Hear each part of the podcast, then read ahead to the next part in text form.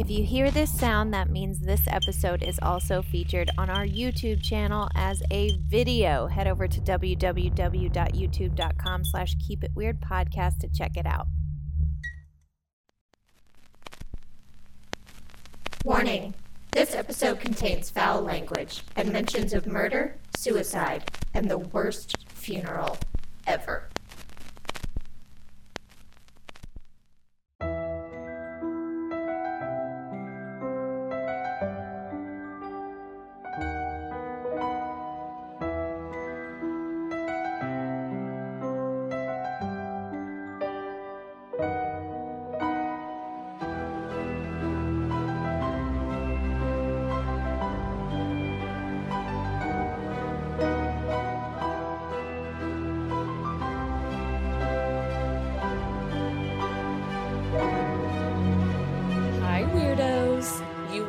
Listening to or watching Keep It Weird, the podcast for all things strange, unusual, deadly, slimy, cursed, haunted, musical, and everything in between.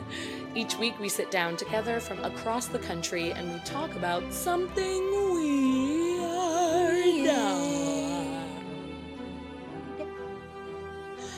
this week we are back with more beautifully bizarre segments for your ear holes and your eye holes if you're watching us on the old YouTube. We have some weird news, ocean creature stories that we've been loving so much lately, musical curses, and maybe a little ancestors chat thrown in there. I don't know. Sit back, relax, take a breather from the chaos of life for a bit. My goodness. You're just hanging with a couple of your weirdo friends. Imagine it. We're just, we're in the car with you. We're in your living room with you. We're in the kitchen with you as you're chopping up some veggies. Let's hang together, weirdos, and jump right into it. My name is Lauren, and this is my lovely co host, Ashley. Hi, weirdos. Hello. I do usually listen to podcasts when I'm cooking dinner. I do too. That's a lot of the times I don't commute anymore. That was the other Mm. way. So now it's the chopping. That's what Well, I'm doing. I've been so I I told you this before and listeners as well. I've had to I read Under the Dome 13 years Yes. ago. right. I'm having to reread it for uh the Losers Club. We're doing a massive two-part, maybe three-part episode on it next month. And cuz it's a big one. It's a fat it's fat book. so big. She thick. I don't have enough time to reread this. Um so I decided I'm going to do the audiobook. I've never done an audiobook before. I'm actually really enjoying it. I feel like you never were much of an audiobook person, but I love that you're coming into the world. Sometimes it just really works. Yeah. Sometimes it I just takes one. you. And this one is 40 hours long. That's no surprise. that shouldn't surprise me because Under the Dome is just a wild and woolly time. It's so it's long, but- enormous. I've got to give you a status but I update. it. I'm I have 22 hours and 39 minutes left and I'm telling you guys, I listen to this on my morning run. I listen to this while I'm getting ready for work. I listen to this Mm-hmm. on my drive to work, on my drive Mhm. home from work. I listen to this Mhm. like any moment that I get. I'm listening to this fucking audiobook. I don't know And if I would like almost halfway through. I'm almost right? halfway through. Well, no. I'm Well, no. well, hold on. How many Mm. hours do I have left? 22. I'm almost halfway through. Yes, I'm almost Okay. halfway through. I think re as a reread, listening to the audiobook is fucking dope. I don't know how much I would enjoy it if I read the book already. But If it was your first time. future Ashley to find out.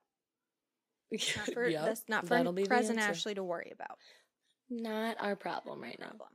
Uh, just a quick reminder: yes, we do have ads now. It's not a glitch on your your podcast machine.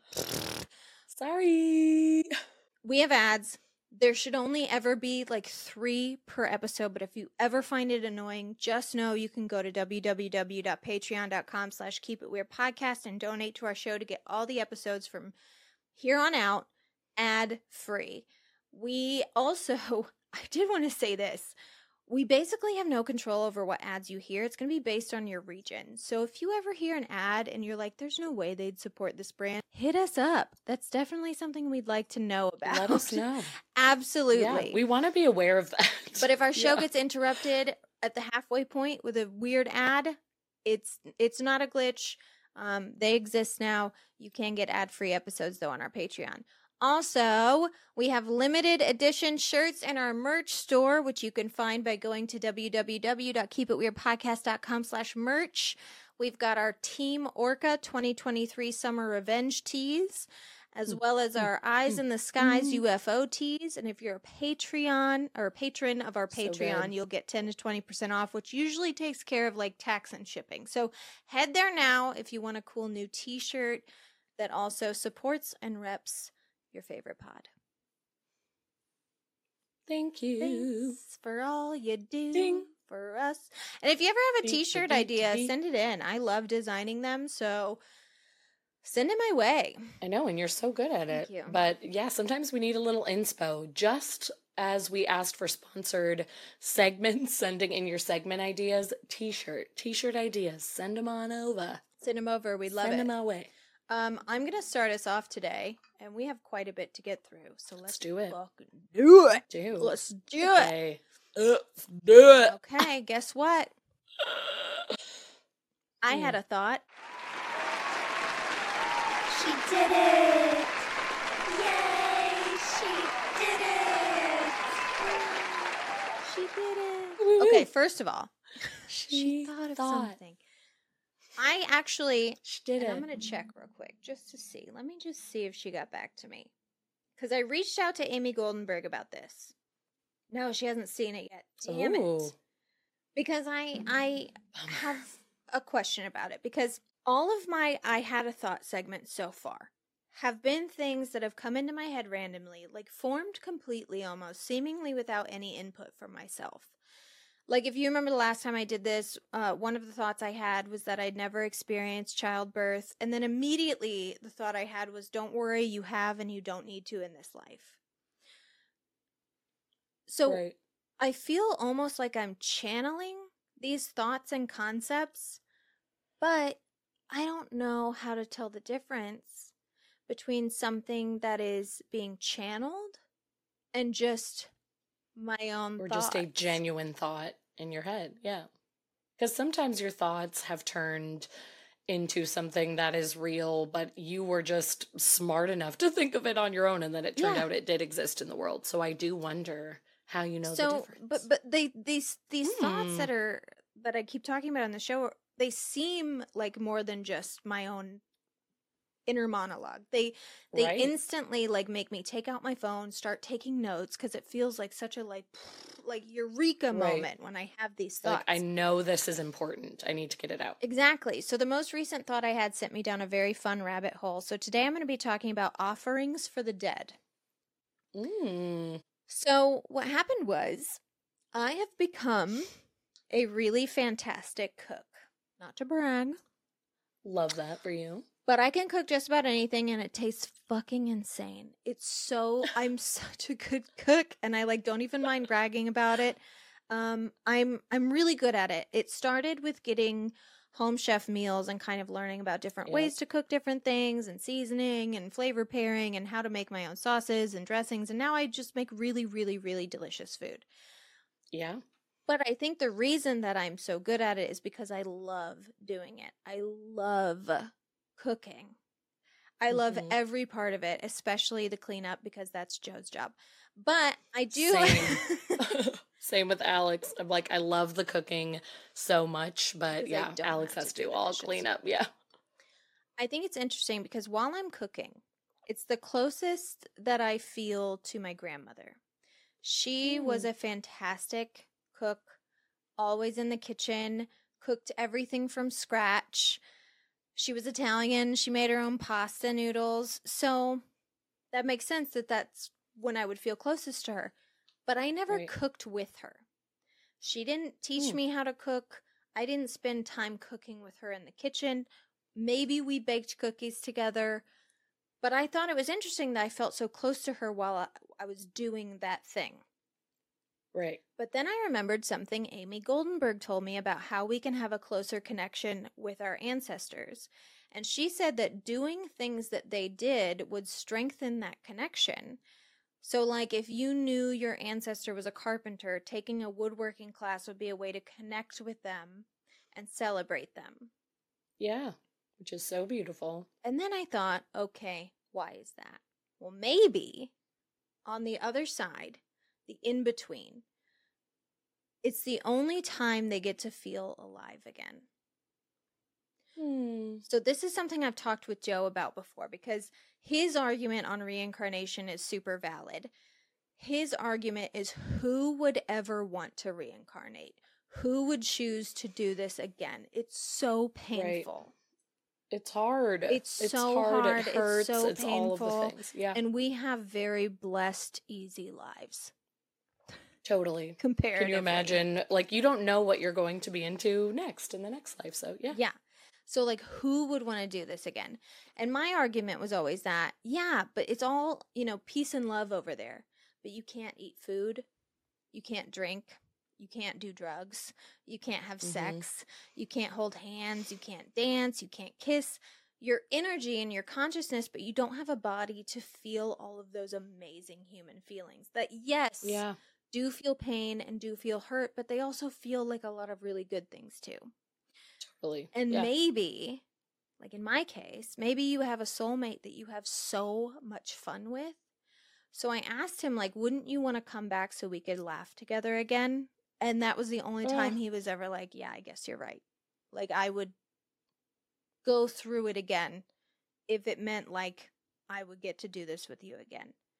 So It's the most romantic so thing I've sweet. ever heard. So sweet. I love that. I was I was surprised that he wasn't like, nope, I still wouldn't. Right. He he has a romantic side, people. He does. He's got it. romantic Joe. So I started thinking about how it's possible that when I'm cooking, my grandma is connecting with me and it's like she gets to cook again. Oh man. Which led me to offerings. What if when we leave out food offerings or wine or tobacco, they actually get to taste the food? They get to feel the wine Right. and the smoke of the tobacco in their lungs. It's like a little taste of home and being alive, but it's only when they are honored in that way by someone Right. living. And what if ancient people knew that? And that's why so many ancient civilizations used offerings in their rituals. So Mhm. in ancient Mesopotamia, for example, they believed kind of exactly what I had pop into my brain. When people pass on, they move into a plane of consciousness that's a lot like life on Earth. They live in homes, they are reunited with family and friends who had passed on, but it's barren. It's devoid of life. Food is bitter, water is brackish, the dead eat dust and clay. So spirits relied on food offerings from their living descendants To get a taste. and to get get little taste. nourishment. Yeah. In the old Babylonian period, living relatives would leave food at the graves of the dead at the same time each month. And if the offering was late or forgotten, that's when the ghosts would return to the earth in search of sustenance, which would cause a haunting or potentially Mhm. harm or misfortune to people who are still alive.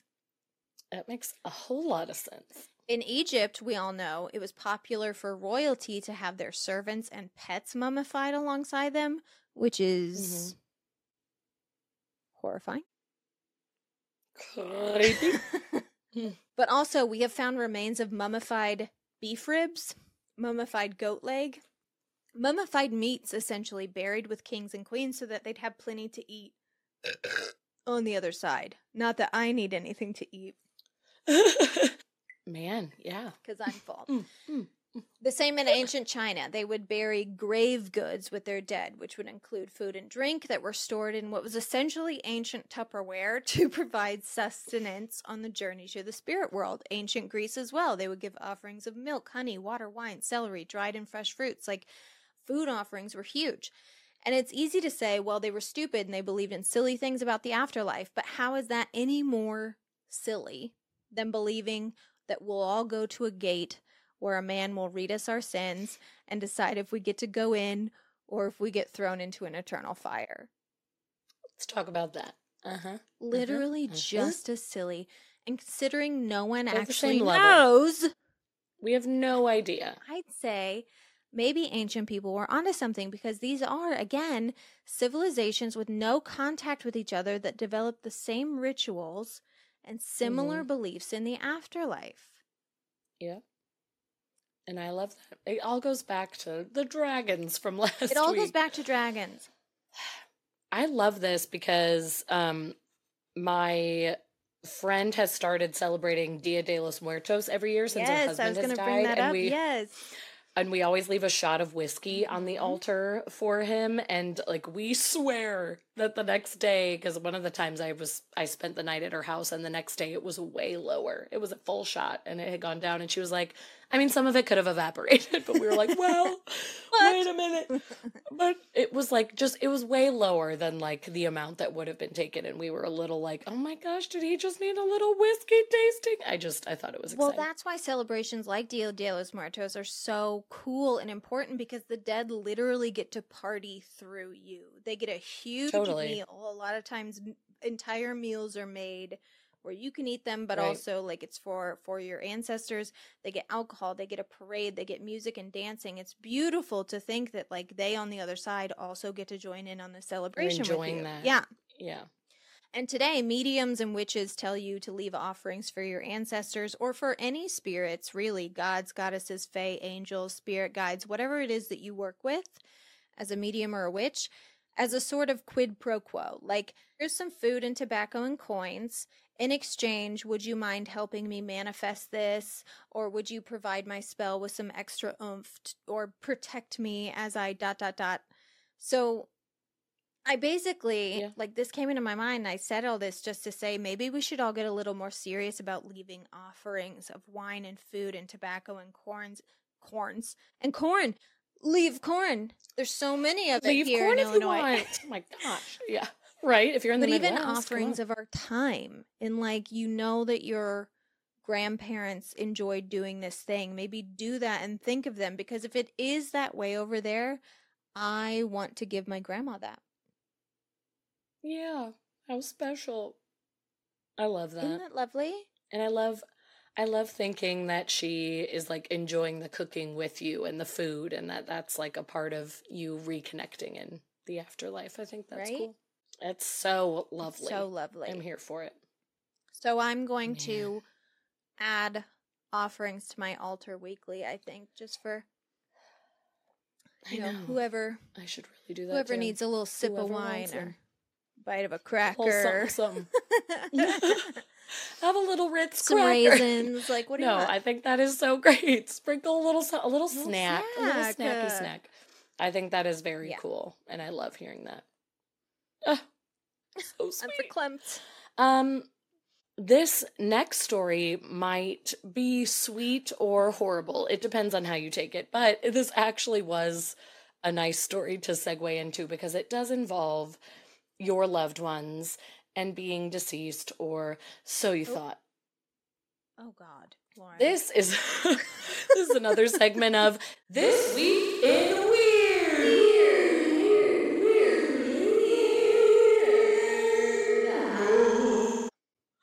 Weird news.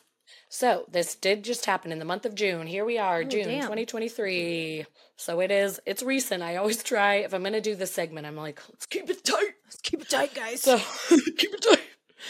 So, straight out of a horror movie, Great. or an evil tease to your friends, or the greatest moment of your life. I don't know how you'll take it. It involves your loved ones.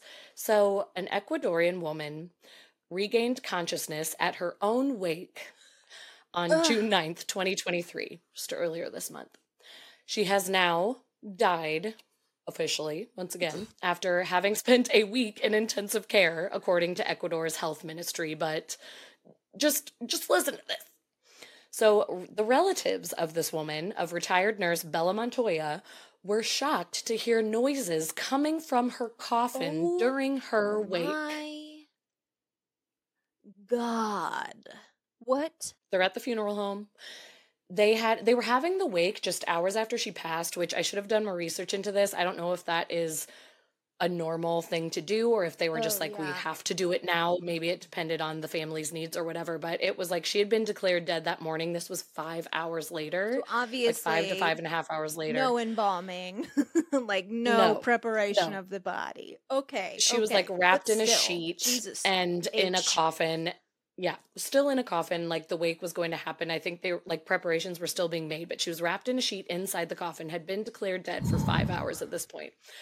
And family and friends, like the close, close inner circle, is all there, you know, grieving this woman, and they hear noises coming from her coffin after she had been declared dead following a suspected stroke. That was the idea. And then it sort of sounded like knocking enough to where they were like, what? Like Spirits. Spirits? Spirits you? you called. You've called for me. so they go running over. It would have sent me running out the back door if I'm being honest, which is like what I said. I don't know if you'd be like hopeful in that moment. I would be like, what I'd demon took over my family? And I'd run. You would have to call me to be like, Grandma's alive because I would be yeah, like you'd- halfway I'd- home. I'd be in Mexico, yeah, and they'd be like, "Oh, she's fine actually," and then I might come back. But um, so they immediately run to the coffin, at least a few of them, to see what was happening. They open the coffin, and she is indeed alive. She is like Oh, yeah. eyes open, mouth moving, like panting. She was rushed straight back to the hospital in Ecuador's central city of Babahoyo, and officials described her condition as unstable. And her family said doctors like did not try to get their hopes up in the slightest, which is good Right. because I think they were all like miracle, of She's course, gonna but stick around forever. she's fine. and doctors were like, "This, this is insane. I'll give you that, but like, she's, She's not dying. well." So. Ugh. Yeah, so they didn't give hope for recovery after this shocking moment. They admit her, and then a week later, and just this past Friday on June 16th, late in the night, after a week, she did pass away, and the health ministry said that Bella Montoya is officially dead. Much more close Or monitoring this time. They're certain of it. or is she? Keep it. Keep in touch. We'll see. Um, age 76, she had died. Her cause of death was an ischemic stroke and she was again under constant monitoring monitoring in the ICU from the Friday to the Friday Right. that full week where it was like permanent surveillance nobody was leaving that room um but she again she was pretty much completely out of it brain dead after that and then has officially passed away so they then take her back to the same funeral home that she was at the first time Can you imagine how funny that first speech would be? Where it's like, well, welcome back, everybody. Welcome back, everybody. Should we try it again? Should we try it again? I know. I'm like, I hope that maybe not right away when it's still fresh, but maybe in years to come there can be jokes about it where it's like we're gonna try it. I've told you this before. Like I haven't laughed. I like I laughed so hard at my grandma's funeral. Like Oh my God, those are the best funerals. Yeah. fun. Agreed. My I'm trying to think of the most recent deaths because both of my both of my grandpas I was much younger, so I don't super remember them, and one of them was super Catholic and in a church and boring, mm-hmm. which it made me sad because he was such a fun guy. But in recent times, my friend Ryan and my aunt Jean both had such fun celebrations of life. We didn't even call them funerals because everybody just shared stories. We looked at pictures, we looked at videos, and I laughed my ass off. Yeah. And I think I do agree. I think that's how it should be. But I don't know what was going on for sure with Bella Montoya's, but we hope they can laugh. Hope they laugh. So she was it. brought back to the same funeral home, which I'm also thinking of the people who work there who are like, is it real sure? this time? Like, are we sure? Um, her son told the Associated Press that she will be buried at a public ceremony and they did want to do all the services through the same funeral home because they loved them and they were very understanding when things went awry the first time. So they still wanted to go through them. Um, so Bella Montoya, just hours after she had been declared dead, was awake and breathing heavily, as we had said before. And I did want to say that the video was recorded by a family member because honestly, I'm glad somebody did it and wasn't in too much of shock. Because I know it sounds like morbid and dark, but I, it's interesting that this is on video. And I would, even if I was halfway to Mexico, I'd want to call somebody and be like, "Did you film it? What just Did happened?" anyone pull out their camera? Yeah, because it's just like, what? so you can see clips online or screenshots oh of the coffin resting on the floor of this small, bare, light blue room. It has all, all it's furnished with is a silver crucifix and a little small fan. And the only reason I say this is because I only looked at screenshots. I couldn't bring myself to watch it yet. It like kind of is a creepy looking room. so I was just a little like, are we sure this wasn't like a horror movie meant to haunt my dreams? Like, what is going on? It just is like an eerie feeling when you're watching it. So just like prepare yourself. But anyway, the video shows inside the open casket when two men are leaning over her, like trying to pull her head up and see what's actually happening. And you see a woman with gray hair and a very gaunt face. Like, you can tell she's not looking good. Right. Like things are about to go south. And then you see her taking those gasps of air, the heavy breathing that was described. So, I mean, watch if you want. I just have to throw it out there. We got some weirdos who might want to see it. Um, and of course, the health ministry has formed a committee to investigate how the first declaration of death happened. Did you really check everything? Yeah. And how the hospital um, issues death certificates and what exactly is required because this does not seem to go by any kind of protocol that is known in Ecuador. Somebody fucked up real bad here, They did. and it's wild that that happened. Goodness gracious. Do you listen to a podcast called Yes. Oh Radio Rental? no! What? Okay, Usually I've at least heard of what you described. plug for a podcast called Radio Rental. It's fantastic. It's narrated by Rainn Wilson, um, who plays Oh. a character. I can't think of the character's name. Oh man, it's so good. Hold on, I have to find it. He plays the character on the podcast. Yeah, he's he plays Oh, a video that. store owner named Terry Carnation. he plays a video store better than what I owner named Terry Carnation. And every single episode, there are two stories um, narrated by the actual person it happened to, and they're all weird, strange, creepy Ooh. stories. And the whole idea is that like he has them on tape, and he like lets you listen to his private collection of creepy stories.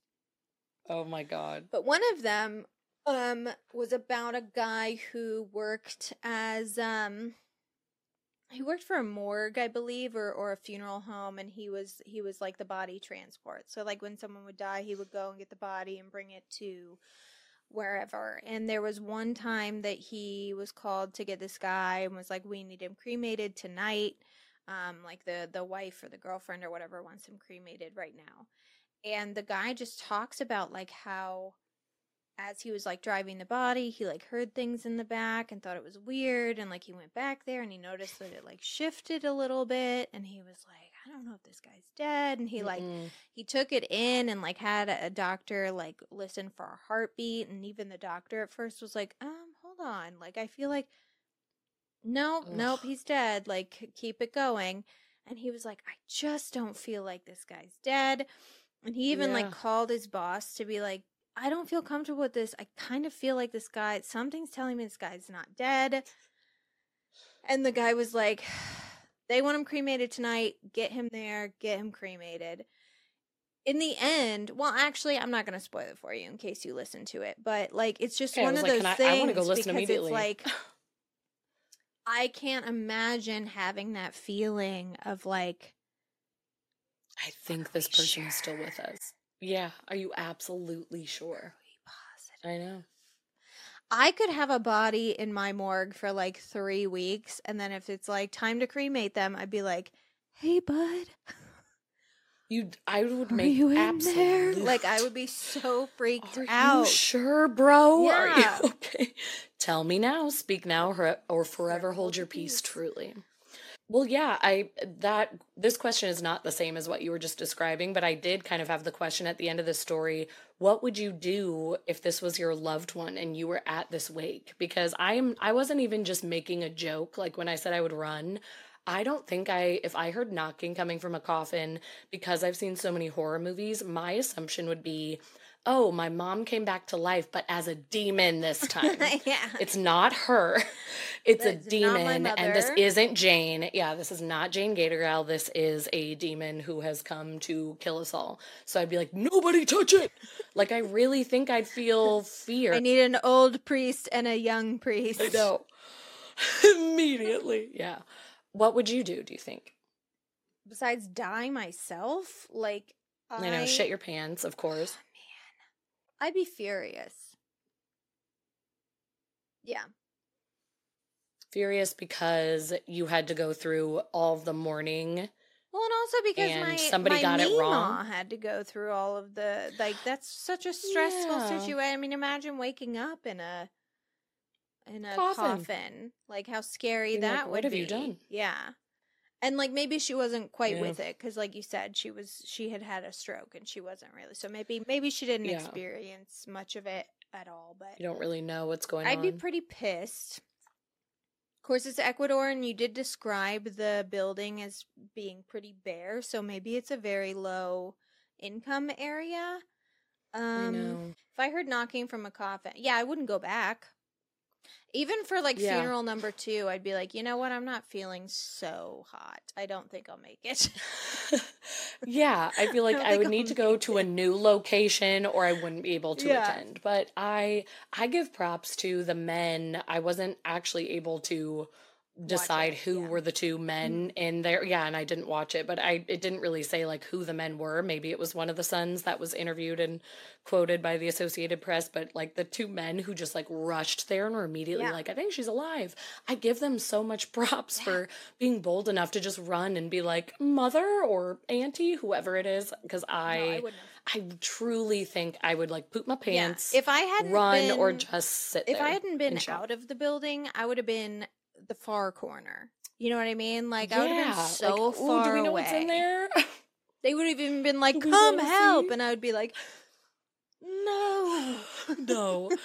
Yeah, I'd be that person in the horror movie that's sitting there in in shock there. and everyone is yelling at them like, "Hurry, help us." And they're like, "I can't. I can't, dude." And then they run and they're eventually like murdered by something else down the road, but yeah, that would be me. Uh, yeah. I mean, that's the scariest thing ever. Burying someone alive. Oh. One, Mhm. Mhm. mhm, so mhm, scary, but mhm. also just, I mean, not gonna coffin like that. That has to be like I know. if you had one of those, you know, those uh competitions that are like scariest two sentence horror story or whatever. It'd be like, what's the scariest sound you can think of? I'd be like knock on a coffin. Knock a on knock on a coffin is probably the scariest sound I can think of. We're all just standing around, starting the grieving process, and excuse me, fuck off, get out of here. Goodness. Well, we're going to continue on with some news because Lauren, it's time to throw another shrimp on the barbie. It's time for Aussie News. Aussie News. Aussie News is the segment where we bring you strange and unusual stories from the land down under. And news is definitely a loose term because this story comes to us from 1935. But hey, it was news counting it. at one point. One time, yep. That's how my last one was. It's it's Australian Aussie stories, but Aussie news sounds better. Okay, so in 1935, by the way, this is a story about a shark. Uh, and it turns out it's Oh. kind of, in the end, a little bit of a bummer, but it's Okay. a fun ride on the way. All right. So okay. in 1935, there was an aquarium called the Coogee Aquarium, and the man who ran Coogee? it was named Bert Hobson. oh, I thought he was gonna be Bert Coogee. Okay. Bert Coogee, Coogee Aquarium, Coogee Associates. No, Bert Hobson. the beach Okay. is named Coogee Beach. That's where that comes from. Okay. I, I needed that. Thank In mid-April of that year, Bert was finish finishing fishing. Hello, it's the tequila. Sorry. In mid-April of that year, Bert was fishing with his son off of Sydney, Australia's Coogee Beach, when he began to Mhm. reel in a small shark. And at the time, a huge 14-foot, one-ton tiger shark ended up eating that small shark and getting caught in his fishing line. So Bert thought this enormous beast would be an excellent attraction at his aquarium, and of course he wasn't wrong. Everybody loves a big shark. Especially in 1935 to see a real live shark that had to be incredible. That's true. What a moment. So, um, a week later, they managed to get it in. They managed to get it to the aquarium.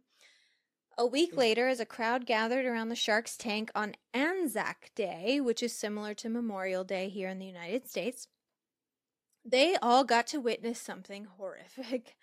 The shark, which, by the way, kind of mad he never got a name. He's just called Shark. So maybe at the end of the story, we should come up with a name for him. He Okay. deserves one. Anyway, the shark began to act strangely. It was moving sluggishly, it was bumping into the walls with its nose, and even sinking to the tank's floor at one point. It looked like he was struggling to swim. And then he Poor started coughing up a brown, frothy substance Ew. that, according to the witnesses there, smelled really foul. Along with the brown muck, the shark uh, puked up a rat, a bird, and finally, a man's arm. No. Eey, eey. It just keeps getting worse. Eey, uh. So naturally, everyone that saw this was like, oh my god, killer shark, man eating shark, holy shit. But the thing was, when they examined the arm, they found that it was actually cut off, not bitten off. So it became very quickly that the body had been dismember- dismembered and thrown into the ocean. And Ooh. it was actually the smaller shark that ate the arm, and then the tiger shark ate the smaller shark. It was a n- Russian nesting doll of terror. It's a circle of life. wow, wow, wow, wow, wow. Yes. Okay, did they solve a crime? Well, now they had a crime to solve because they found an arm that had been sawed off that this shark happened to eat, and they're like, whose fucking arm was this? And fingerprinting, 1935, fingerprinting was brand new technology at the time. Yeah. But they did go about fingerprinting the hand to try and find the identity of the now very clearly, probably dead man. But it wasn't easy as one, two, three. So they made sure that local media outlets released a description of the tattoo on the man's arm and any article that they posted about what Mm. happened so maybe someone would recognize it and come forward. And that's exactly what happened. Right. So, a man named Edwin Smith was reading the description of the tattoo, which was two boxers facing each other, fists poised for a fight, and he was like, Well, shit. My brother James has that tattoo on his forearm, and he's also been missing for several weeks. Oof. Ooh. Ooh. He was obviously upset, but he was also not surprised. Apparently, James Smith, Jim Smith, a 45 year old English born resident of Gladesville, Australia, had a history of criminal behavior and of being a Oh. police informant, which is a dangerous life to lead. Mm, very, Yeah. very dangerous. He Wow. managed a local billiards bar as well as he would Mm. pick up odd jobs around the Sydney area. And most importantly, he worked for a boat building mogul who just so happened to be a crime kingpin named Reginald Holmes. Of course, his name was Reginald Yeah. Holmes, let's be honest. Okay, well, everything is pointing to, yep, the mob yeah, got him. everything seems to be They, they did. Uh, working out. This guy, man oh man, Reginald, first off, Ooh. His boat business was already successful, but greed is a strong son of a bitch because he wanted more. He would use his speedboats to transport drugs from ships passing through Sydney Harbor to, harbor to sell in the city. He also would pull forgery and insurance scams on the side, and these are usually the types of things wow. he'd call Jim Smith in along uh, for along with another ex-convict named Patrick Brady. Those were his two guys that he would do these with. Mm. One of his biggest cons involved the destruction of an overinsured yacht. So Jim Smith was actually the one that was hired to sink the boat, and then Reginald filed a claim for the damages, and the plan was to collect a shitload of money. But, Sure. and I don't know why they did this, uh, why he did this, because he ended up dead and we never got to ask. But Jim ended up reporting the incident to the police as suspicious. They investigated it, and Reginald ended up having to pay for the yacht that was sank as opposed to collecting the insurance money. Ooh. So, do Screwed him you over. think he was happy about that? I think he would have been so Mhm. mad. He would dismember a body. He a was less shark. than thrilled. um, Sure, sure, sure, sure. It sure. turns out Jim Smith was last seen drinking and playing cards with Patrick Brady at the Cecil Hotel in Cronulla on April 7th. From there, supposedly, they ended up at a cottage that Brady was renting, and Brady was seen later looking disheveled when he took a cab from the cottage he was renting to the home of Reginald Holmes. So he went right to his boss. Once the fingerprints came back matching Jim Smith, the cops pretty much already had a good idea of what happened that night. And they ended up bringing Brady in on forgery charges that were totally unrelated to the crime. And after six hours of interrogation, he confessed to killing Jim Smith. But he said Reginald Holmes was the mastermind. He was the one that hired him to do it. So, the story is so crazy. It's wild. So, Oh, I can't believe the twists and turns this is. crazy. So Holmes finds out the police are onto him and he goes, a berserk. By the time the cops arrived to have a little chit chat with him, he was on a speedboat in the middle of Sydney's harbor, speeding around, drinking a bottle of liquor, like straight from the bottle. At one point, he stopped the boat in front of a group of spectators that had gathered to watch the cops chase this drunk man on a speedboat. And he said, Jimmy Smith is dead, and there's only another left. If you will leave me until tonight, I will finish him. What? Mm. That doesn't make sense. Excuse you? Especially when his little speech ended in him pulling out a gun and shooting himself in the head and falling into the water. But the wound was somehow not fatal, and he ended up swimming around and flailing in his own blood before he drug himself back on the boat Awful. with a fucking massive head injury. It's not funny, but it's kind of funny. It is only because of the speech and then just being And like, I'm like, back. "Oh, no." I'm missing an eye, but I'm here. Has anybody seen my eyeball? The oh cops my God. got him. Uh, and at that point, they took him to the hospital where, after almost an entire day, he sort of confessed. He said it was definitely Brady that killed Jim. And he knew that because Brady was trying to blackmail him. According to Oh. uh, uh, Reginald, Brady showed up that night with the arm that eventually got eaten, warning him that he would be next if he didn't pay him.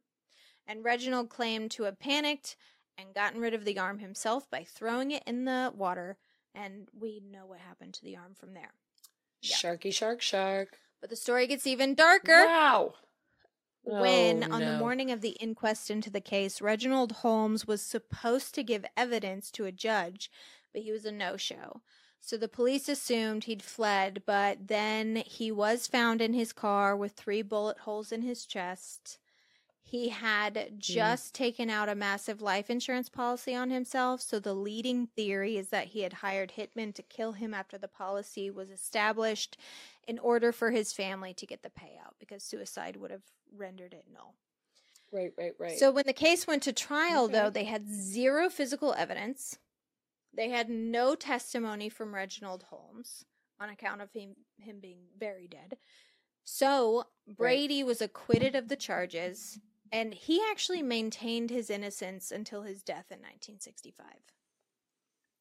Dang. But unfortunately, sad stuff's not over. The shark also died because, as part of the Oh. investigation, the tiger shark was killed and cut open because he'd puked up an arm, and police had to know if any other body parts or evidence was inside him. So they had to do an autopsy, Sure. and it was all for naught because the arm was the only thing they found inside of him. Oh man, poor shark. And like I don't Innocent love sharks if I'm in the ocean and I think they're going to kill me, but I know that that shark was innocent. He didn't even An eat arm the was arm. thrown into the ocean. He ate a shark that ate He the didn't. arm. He ate a shark that ate the arm, but I don't even blame the other shark because the arm was just thrown Yeah. in there, and of course you're like, Oh, "Ooh, I smell blood. Like this seems like food." So again, as we have said, are no with the winners orca here. story, humans are terrible, and the sea Don't life belong is in the ocean. in the ocean. We deserve what's coming to us because they are just trying to survive. So that is known as Anyway. the shark arm My God. case. That is some great Aussie nerds. I tell you what. um, That it's is a a wild wild, ride. Ride. Start to finish. Oh my gosh, it just kept going. Like it, the the crime family, the the shark. You just think it's going to be a, an aquarium story. Like I couldn't believe where it No, went. went I loved over it. But I do think Wow. the shark deserves a name. So, Hmm. Reggie Daniel Tiger Daniel Shark. Tiger Shark. Reggie. is Daniel Tiger. I did that because- children's. Yeah, Yeah. Sorry, sorry. everyone. Those stupid moments that happen to me because of being a teacher and a toddler mom. I like Reggie. Reggie, so much more. R.I.P. You Reggie. didn't deserve it, but you did give us a really wonderful better. story, and you will go down in history as one of the most famous sharks of all time. Truth. What a tale. What a tale. And now we luckily get to end on something really special. We have a brand new segment sponsored by a listener. You guys heard us talking about this where we said, please send in a segment idea, sponsor a segment that you want to hear on the show, make it known. And we finally had somebody send one in. So this is for our loyal listener, our dear friend, our past guest, Mel, who you know from our deep sea episodes, our marine biology expert extraordinaire. Our we love her so much. Also, the Lemp Mansion. Mansion investigation with Ashley in St. Louis. Thank you, Mel, for being the absolute best. And your idea is amazing. I'll get into it in just a second. But before we fully get into the segment, also, we told you guys, like, this is just our first example. So I'm going to harp on it a little. We told you that you could plug anything you wanted, whether it's for yourself or for somebody else. So you can plug something, you can give a shout out, whatever you want, because you are sponsoring this segment. This was all your idea. So before we get into it, I wanted to say that Mel has asked, she wanted to ask you all to consider donating to Shout Your Abortion. Um, shoutyourabortion.com is the official website. It is a great organization that helps to provide safe access to abortion, especially in those states that have hands made tail level laws. If you are ever feeling scared or out of options, whatever it may be, this is the place for you. It is such a helpful resource that you might want to use for yourself if you're listening to this and this is resonating with you, or if you want to pass it on to somebody, or if you just want to donate and help them because they work off of charitable funds and it keeps them running and able to help even more people and just have all of the resources they could possibly have. So, shout your abortion. Shoutyourabortion.com is the website to go to, help them out, donate, see for yourself. So, thank you, Mel, for Thank that you, awesome Mel. one. And her last little shout out this isn't an organization to support, but she also wanted to give a very unbirthday shout out to your Lemp Ma- Mansion friend, Jacob. Ashley, that's to you. They met that lovely man, Jacob, if you remember, who loves to have PJ parties during a tornado. is what she said. I yeah, I mean, listen. Thank you, Mel. We all. Mel's first tornado, poor thing. Um, we love you. Thank you so much for sending this in. She did survive. So, her idea, she had a couple, but we latched on to she was like, You guys have done TV, movies, sports, things that are cursed or haunted, but I feel like you haven't done a lot of haunted music, haunted songs, haunted singers. And we were like, Okay, right. bet, as the young ones say. Let's do it. So, we are doing haunted songs, and I have this is just for now. You guys can tell us if you have a better name. I'm calling the segment Cursed Crooners and Spooky Songs. Nope, that's perfect. It's and I have a little. I have a song because that was another request of Mel as she said, I hope Miss Dr. Spaceman herself would come up with an intro song. So here we go. Okay. Beware of ballads that can invade your brain. Make no mistake of the melodies that cause pain. Tune out the tunes that cause you to quiver. Hymns that haunt are sure to send a shiver. Cursed crooners and spooky songs. Crooked covers and scary sing alongs. Cold courses and sordid sonnets. Crazy canters and sinful soloists.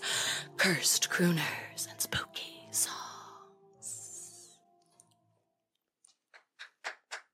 How do you feel? How do you feel? Give your honest thoughts. Bravo, bravo, bravo. That was fantastic. That was fantastic. And now, anytime we do our cursed crooners or We'll spooky songs, it will be sponsored by Mel. Thank you so much, Mel. What do you got for us today? What are these spooky Okay. spooky music tales? Haunted music tale. Um, beep, boop, beep, boop, bah. Why did I just lose my place? Oh, because I was so nervous about the song. Okay. So, You had no reason to be. It was a fantastic song. thank you so much. So, there was a man named Robert Johnson who was a blues singer in the 1930s, and he wrote a song called Crossroad Blues. Or, as it's known today, usually when it's covered, people just call it Crossroads. But it is a very famous blues song and known as kind of a darker, more soulful blues song, which is why Okay. Robert Johnson, both the musician and songwriter, were so important to music. He had a very short life, but an important life because of what he contributed to music, because he made the blues blues. Like they were supposed to be dark. They're supposed to come from the soul. He had families who had been enslaved. You know, like he Right. people don't actually even know his exact birth date because there was no birth certificate ever presented for him because it Can was just like that time. I know. Not knowing People were just like, your you appeared. birthday. No. People think it was like around May 11th, but it's just like there was not a ton of family history because they were usually on a plantation with a white family. So there's always been a spooky lore behind Robert Johnson beyond just this song of Crossroads or Crossroad Blues. It's been said that Johnson himself struck a deal with the devil at a crossroads in Mississippi in order to become the king of Delta Blues. Um, because apparently he used to appear at like these little clubs and places that were kind of under the radar playing blues songs and he during intermission between like amazing musicians would get up and ask to borrow their guitar and play and usually the audience was kind of displeased and giving not great feedback of like Why? that was fine he just like hadn't honed in on it yet he was Oh, he, okay. he needed He some practice he was I see. young this was like was when like, he was is it 18 because 19 he's black? Okay. no because these were like it was like a black crowd It was a black crowd. Um, okay. but yeah he would come up and even the singers up there they would be so kind to him but we're just sort of like hey like practice a little more Yeah. and he was known for doing this and people are like that robert johnson he's got the heart but man Doesn't have the talent. so talent. then he didn't have the talent so he vanished for a little while and the story of the legend goes that robert johnson who was terrible at the guitar and wanted to be a Mm. blues guitarist so badly came to this crossroads in mississippi at the age of 19 at highway 49 and highway 61 and was greeted by a So tall man specific. I know. Because apparently this was like this was a legend. Like if you go to this crossroads, a few musicians had talked about it, I guess. Okay. So people think he actually went because then they didn't see him for a while and he had been talking about it.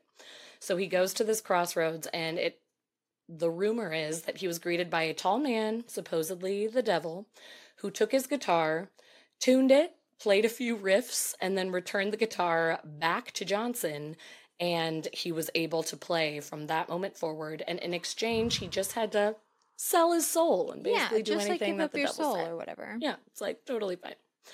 Um, biggie. but he did return from his mysterious time away an incredible guitarist. I think it was like either nine months or a year later. Obviously, stories differ. This was a long time ago, it was in the 30s.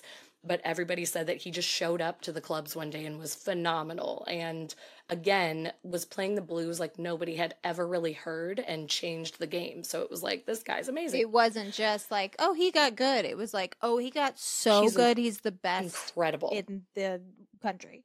Yes. Wow. And nobody knew where he went. So that's why the stories were able to run wild because it's like he had to have made a deal with the devil. Mm. he couldn't have been sense. practicing. exactly. that couldn't be. Um, he That's became a legend overnight, um, saying that he met the devil and made a deal. That's just like how it all started. So he had songs like Crossroad Blues, which is the famous song that we're going to get a little more into. And then he also had a song called Me and the Devil Blues and Hellhound on My Trail, which just fed in to the myth whether the he was in on the yeah. joke in on the joke or not. Myth true story who knows? He could have just been having fun with it but he had some like lucifer songs.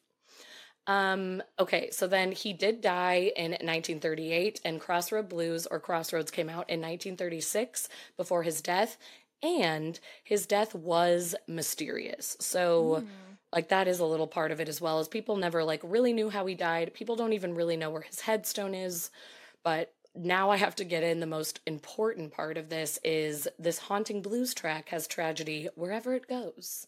So whether two years dying after you wrote a song isn't that crazy. So, like, that's not necessarily attached. But this was a Robert Johnson song that he made after possibly making a deal with the devil and then following some weird examples of why the song could be cursed include the very sad story of Eric Clapton, who is, I mean, an amazing musician, but he was known to cover this song, and he famously played a version of this song with the band Cream. And very shortly after, he lost his two year old son from a tragic fall out of a window, Oh, which yeah. I know. I like just found out about this earlier this year, and Alex was like, How do you not know that? It's like the most famous thing about Eric Clapton, but I didn't. It's horrible. He was never the same. He still wrote music a lot dedicated to his son. That's really beautiful, but that came shortly after singing the song. The band Lynyrd Skynyrd, we've all heard of them, Mm-hmm. covered the song numerous times. Do you guys know that one? um, the band Lynyrd Skynyrd was known to cover this song, and then they were involved in a tragic plane crash that killed three band members and their tour manager. Everyone stop playing this song. Stop it. Also, one person who did not die in the plane crash, Skynyrd guitarist Allen Collins, then suffered in a car crash not long later in 1986 that killed his girlfriend, and he was badly injured. He did survive though, but then just a few years later in 1990, he did pass away. So I don't know if that's related or not. It is years later, but not great luck. They all still died at way younger ages than they should have. The Allman Brothers, very creepy, I would say, out of all of these. They performed the tune a lot throughout their career, and they had a couple of tragic deaths. Duane Allman died in a motorcycle accident in 1971, and then just a little over a year later, it was a year and 13 days, almost exactly a oh, year later, two blocks away from where Duane Allman had crashed, band member and bass player Berry Oakley also perished in a motorcycle accident. And it is said in the rumor that this death spot was right near a crossroads. Dun dun dun. So just take that what you will. Is I mean, a every inter- things- a lot of- intersection a a, lot crossroads? are- like what's what's a a, lot of things are near a crossroads, but just let us have this moment, okay? yes, absolutely. We're always I'm near crossroads. sure. Just have a little fun. No, but one thousand percent. no, I just want to make sure I knew the definition of a crossroad because Yes, I was like, wait, hold on. Okay, yeah.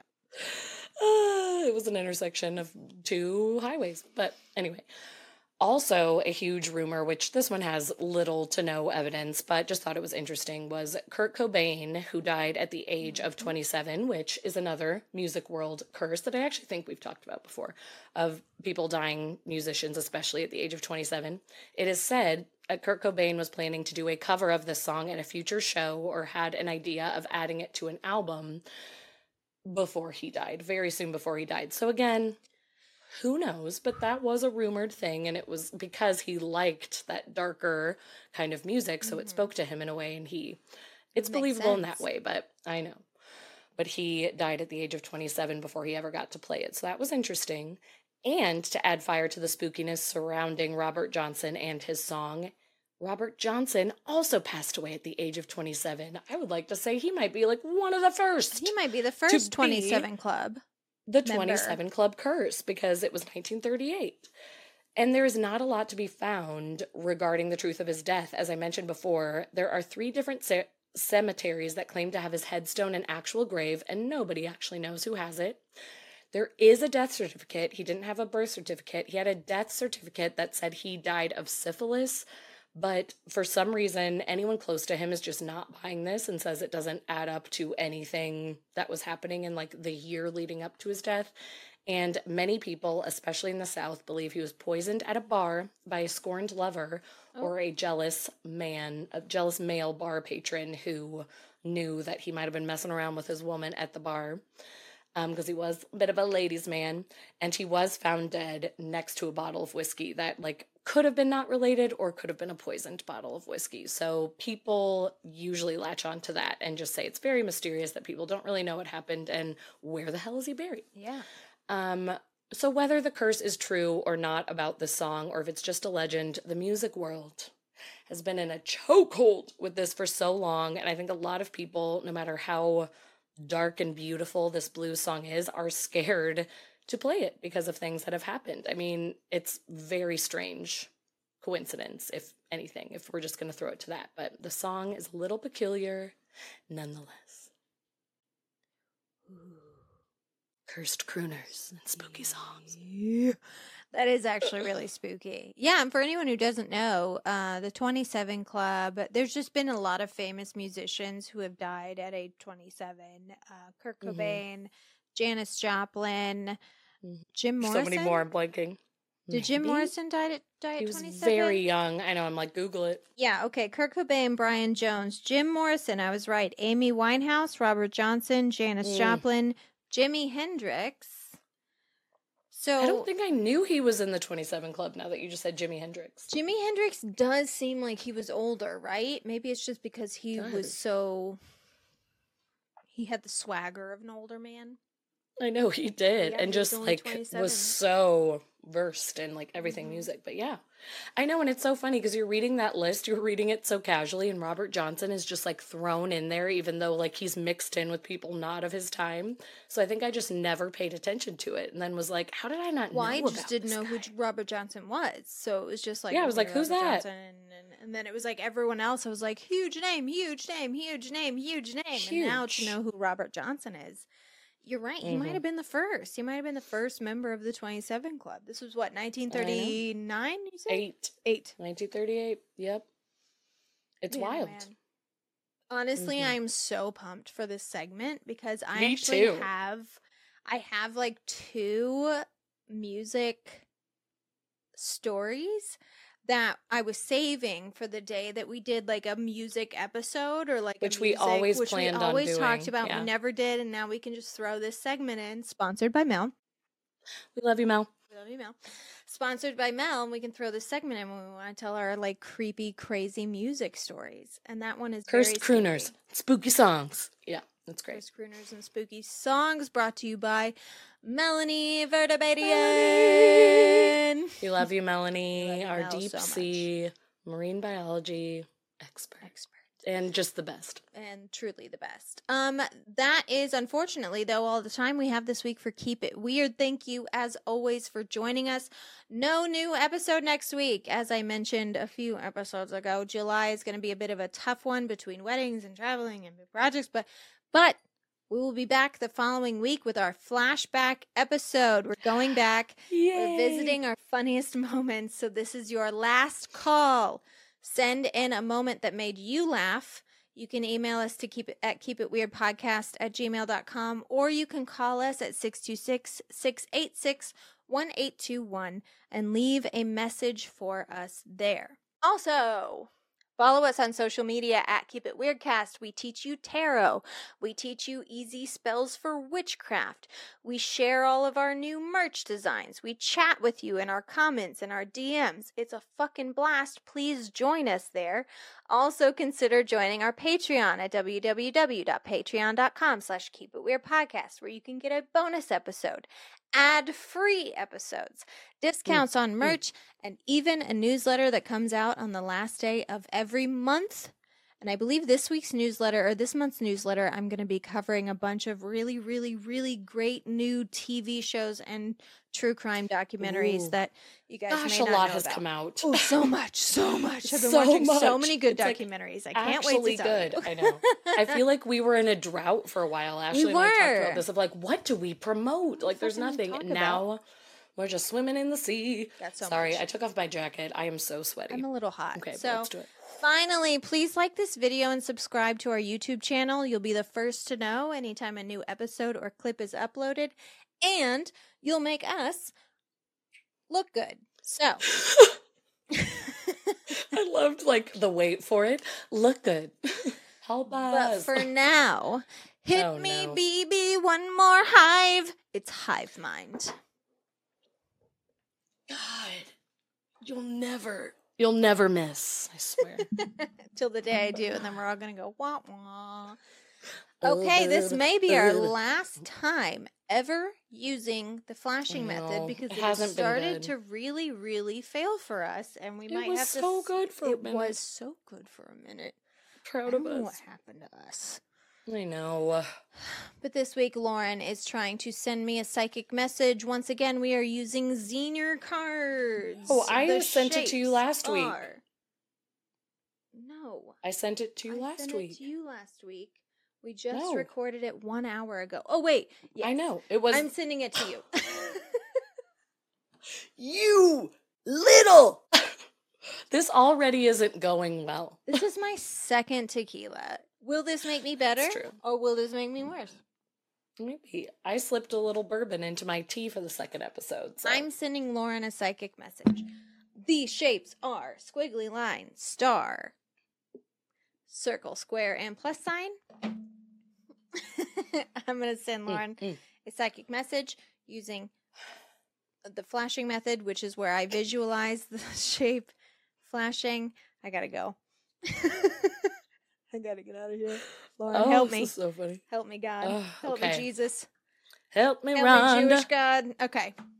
Are you ready to receive my psychic message? Yes. All right, here we go. Square. Oh, fucking squiggly line. All right. It's done. All right. We need You a new. what? It's done. We gotta, we gotta We need a out. new tactic. We're gonna get it. Okay. It faded for us. This is what we needed. It worked for a time, for and a I will always really remember and look remember joyfully upon this time. Where we had psychic abilities for like Uh, three weeks. Man. Now it's over. No, Okay, listen, okay. it's not over. We're gonna find a new. What's happening with my hair? We're gonna find a new method of Mhm. developing our psychic abilities. And next time you hear from us during our funniest episode or our funniest clips episode, we're gonna get it. We're on it. I'm We're gonna do this right for you, We're gonna get it for you, for us, for all humanity, for the world, for the universe. for the world. Uh, but uh, in, in the meantime, have a lovely two weeks. We will see you in July. See you in July, where we'll be even sweatier and keep it. Keep it weird. weird.